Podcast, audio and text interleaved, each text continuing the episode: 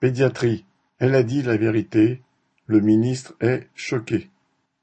Actuellement on soigne mal nos enfants, on ne peut pas tous les hospitaliser, on est obligé de trier nos enfants, a déclaré sur RTL Julie Stark, médecin pédiatre réanimatrice de l'hôpital Trousseau à Paris, interrogée sur la situation dramatique dans les services de pédiatrie face à l'épidémie de bronchiolite. Le ministre de la Santé, François Braun, s'est dit choqué non du fait ainsi dénoncé, mais du mot utilisé. Braun trouve le mot tri inadmissible et ajoute Je ne laisserai pas dire qu'on décide de qui on laisse vivre ou mourir. Il brandit même la menace d'une enquête. Si jamais de telles pratiques déviantes étaient avérées, des conclusions en seraient tirées. Le ministre a reçu le soutien de son prédécesseur, Olivier Véran, devenu porte-parole du gouvernement. Le tri n'existe pas, qu'il s'agisse de nourrissons, d'enfants ou de vieillards, a-t-il dit.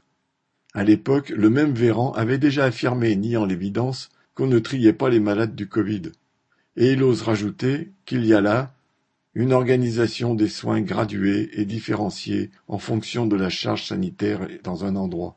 Quand les ministres mentent, les médecins et le personnel de santé dénoncent la réalité du manque de moyens dans les hôpitaux. Aujourd'hui, c'est la crise des services d'urgence de pédiatrie, mais hier c'était le Covid, et encore d'autres moments les épidémies de grippe. Chaque fois, faute de personnel et de moyens, il faut trier.